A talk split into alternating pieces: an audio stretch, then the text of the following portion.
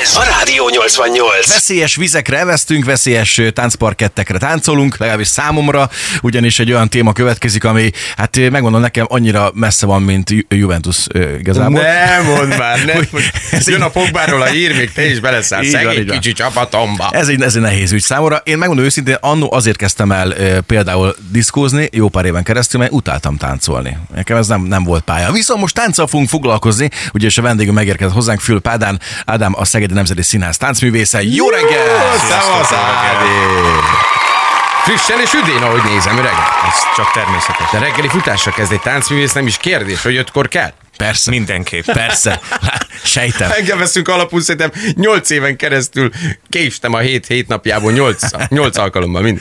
Na hát táncolgatunk egyet, és igazából az a nagy kérdés elsőként, hogy hogy jött nálad az ötlet, hogy te tánccal akarsz foglalkozni? Ez hány éves korban kell először kitalálnod? Nálam ez egy érdekes dolog. Én nem akartam táncolni egyáltalán. Nálunk a nővérem, ő volt táncos a Szeged Táncegyüttesben, és ezáltal édesanyám látta, hogy ez egy nagyon jó közösség kovácsoló hely, és így beiratott engem is. Nagyon tiltakoztam az elején, de aztán utána muszáj volt. Mi volt a másik opció, amit szerettél volna inkább űzni? Én focizni Foci. szerettem volna nagyon. Na tessék. Hát és ha látnád, hogy focizik, jó, hogy a táncot választottál. Nem véletlen. És akkor ezzel a tánccal most akkor hány éves korban kezd, kezdted el? Tizem? Én hét évesen kezdtem. Hét? De jó ég. Néptáncolni hét évesen, majd a középiskolába beiratkoztunk, így igazából ott dőlt el, hogy ez a pálya, ez valószínűleg végig kíséri majd az életemet, és akkor úgy. Egyébként az Ádámmal a szabadtérin találkoztunk először, az Elfújta a szél című produkcióban vettünk részt itt a szabadtérin, majd később Sopronba, és már akkor nagyon motivált volt. Egyébként ő mindazonáltal, hogy azért mi ezben valami jó barátok vagyunk, de ő számomra is példaértékű a hozzáállása. És táncművészként, meg színházi szakmán belül nagyon fontos, hogy azokat a szabályokat, amik le vannak aktekta, azokat betartsák az emberek. Ez manapság egyre ritkább, ő még egy élő példája ennek a folyamatnak, szerencsére. És hogy mondtad, hogy néptánccal kezdted, miért nem néptánccal foglalkozom most is? Ez hogy, hogy alakul benned közben? Úgyhogy a Tömörkény István gimnáziumban ott másféle szakirányokkal is megismergettem, mint a balett, a modern tánc, és ez nagyon megtetszett. Meg maga a színházi világ, hogy a Roland is mondta, az Elfújta a szelet, ott úgy beleszerettem a színházba,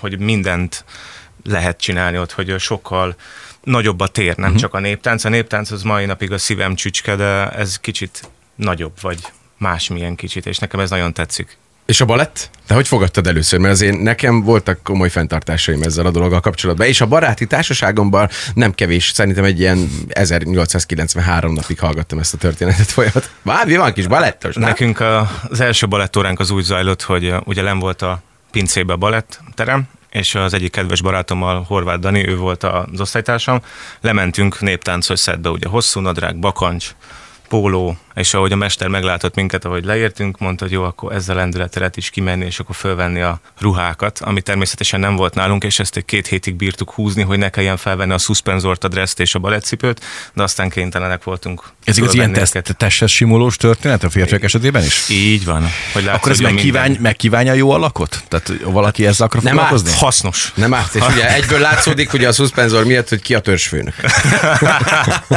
Nincsenek hordó alakú balettot táncosok? Hát, hogy azt a szakmát elhagyja, akkor azért jellemző, mint azért sportolóknál, ugye mit vagyok én élő például. Vagy akár Ronaldo. Azóta áteveztem a harctánc műfájára, de nem jött be.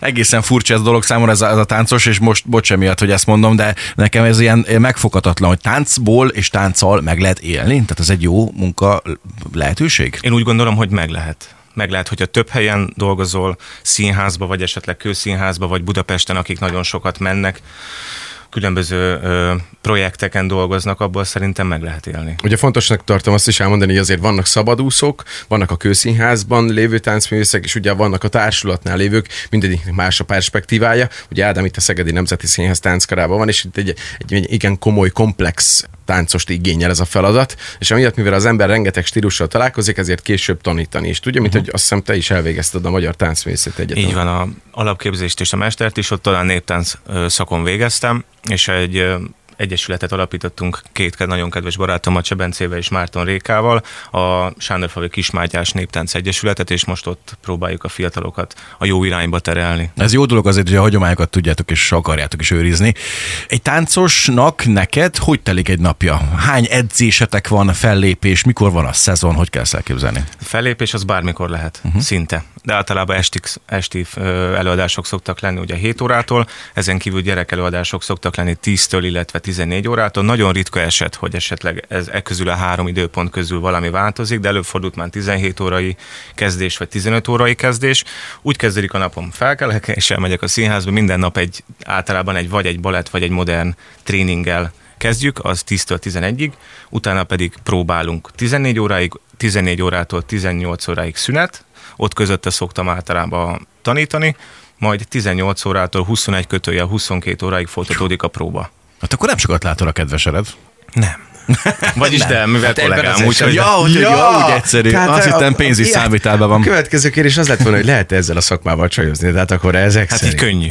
Hely, helybe hozzák. De akkor ezt, ezt így, így sikerült a, a, a szönt is összekapkodni, hogy így akkor van, egy, egy helyen? Kollégina, te, teljes mértékben. De akkor nálatok ez a, beszéltünk erre egy pár adásra, ez a házi nyúlra lövés, akkor nálatok ez nem játszik. Tehát hát van, akkor van, van, valami van, az állam. Igyekeztem eddig elkerülni, de most már ugye megtörtem én is.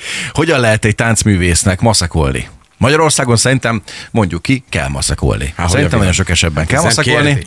Lehet egy táncművésznek? Tehát, hogyha szerződés köt, akkor is van arra mód, hogy ezt megted, vagy ez most a képes? A szabadidőt teljesen úgy használod fel, ahogy szeretnéd. Uh-huh. Nyilván, hogyha egy olyan... De így hallom, nem nagyon van szabadidőt. De van. Akar, meg, meg lehet találni. Este aki akar, azt talál szabadidőt. Ott tanít. Nagyon lelkesek a Sándorfalviak, hogy éjfélre járnak táncolni az állam. Nem, ugye a hétfőnk, az, a hétfő és a vasárnap az szabad, nyilván, hogy előadás van, akkor az csak az előadásra kell bemenni, és fölpróbálhelyteni nyilván akkor nincs szabad, már akkor nagyon készülni kell, de ami ezen kívül szabadidő, ott lehet meg. Természetesen meg lehet beszélni a színházzal, hogy egy próbáról kiengedjenek, hogyha esetleg olyan van, tehát nem főpróba hét van, hanem egy átlagos próba, amire uh-huh. nem fölti, amiben hanyagolható vagy, arra kiengednek egy akár városnapi vagy falunapi haknik szoktak lenni, nekünk van egy kis csapatunk, a Suhancok, akikkel szintén néptáncot próbálunk a színpadra vinni, és sikerül is néha.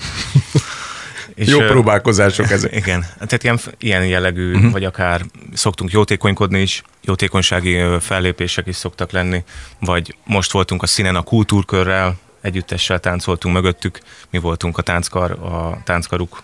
De ebben remek lehetőségek vannak egyébként, ráadásul én is ugye ebbe a szakmába jövök.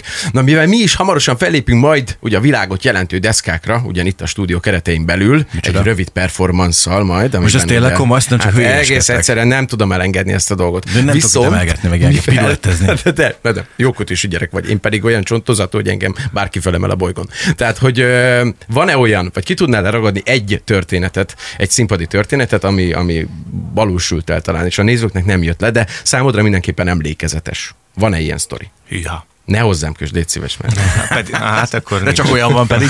Mert ugye van, például ott volt a szuszpenzor is, az is izgalmas. Egyébként életemben nem vettem fel. Gyerekek, ez a szuszpenzor nagyon hasznos, azért táncművészként nem mondhatom azt, hogy nem, mert, mert tényleg rengeteg sok haszna van, viszont ez, ez egy női tangának a leutánzott verziója, ami egyébként rengeteget segít odalent, hogyha harangokról van szó, de, de már ez is egy olyan történet, de nekem is vannak olyanok, ugye, mint ahogy mondtam, legutóbb, hogy Napfénye égennél megindultam kétszáznyolcvan marab, stb. Tehát vannak azért itt történet.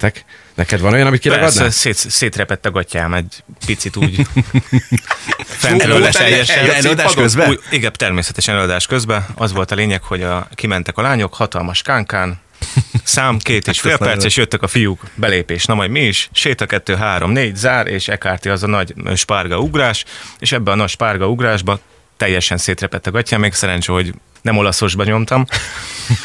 Teljesen szétrepett a gatyám, és utána maradtunk elől, összekarolkoztunk, és ilyen nagy lábdobások voltak elől, amiben ugye teljes mértékben kilátszik minden, hogyha szét van repedve a gatyád.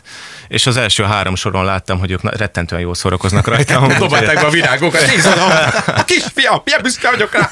Szép, nagyra nőtt gyerek. Hát ez szép munka. Hát vannak ilyenek azért, de ez utólag visszagondolva, ez már vicces, meg poénos. Abban a pillanatban gondolom nem volt az. Az első két másodperc nem volt vicces, és aztán láttam, hogy mosolyognak, és onnantól kezdve még jobban csináltam, hogy még jobban Más, szórakoznak. Még jobban látszódjon minden. Onnan már kötelező. Jó van. Még egy utolsó kérdés, hogy a te személyes véleményed arra, hogy merre tartasz, hol lehet nálad a csúcspont, mit szeretnél elérni, meg úgy táncművészként tényleg mi lehet a csúcs ebben a kategóriában? a táncművészként csúcs Magyarországon szerintem az Operaház, vagy Győr, Pécs, uh-huh. itt a Szegedi Kortárs Balett, én őket tartom a csúcsnak szem, személyesen. Nekem valószínűleg ez egyik se fog megvalósulni, de itt a Szegedi Nemzeti Színházban, amit csak lehet ezt kihozni, koreografálni, rendezni, nekem ezek, amik úgy nagyon a vágyaim uh-huh. közé tartoznak. És a külföld? Akkor ott, ott mi számít tánc nagyhatalomnak, melyik város, vagy ország? Nem is tudom, hogy lehet. Külföld, Hollandia, uh-huh. Anglia, Broadway. Broadway. Broadway, így van. Hát Broadway. A New York City Ballet, de az már ugye három és fél éves korban el kell kezdeni balettozni. És ez működjön. Arról lecsúsztunk. Na, elvileg akkor táncolgatunk egyet, nagyon kíváncsian várom, és idegszik a technikát is bereffenteni hozzá, hogy ezt lássátok is. Ádi, mi vár ránk, vagy mi vár rám? Egy kis balett. Erről van szó, klasszikus útvonal. És komolyan egy balettet akarsz egy száz kilós emberrel művelni? Nem olyan nehéz...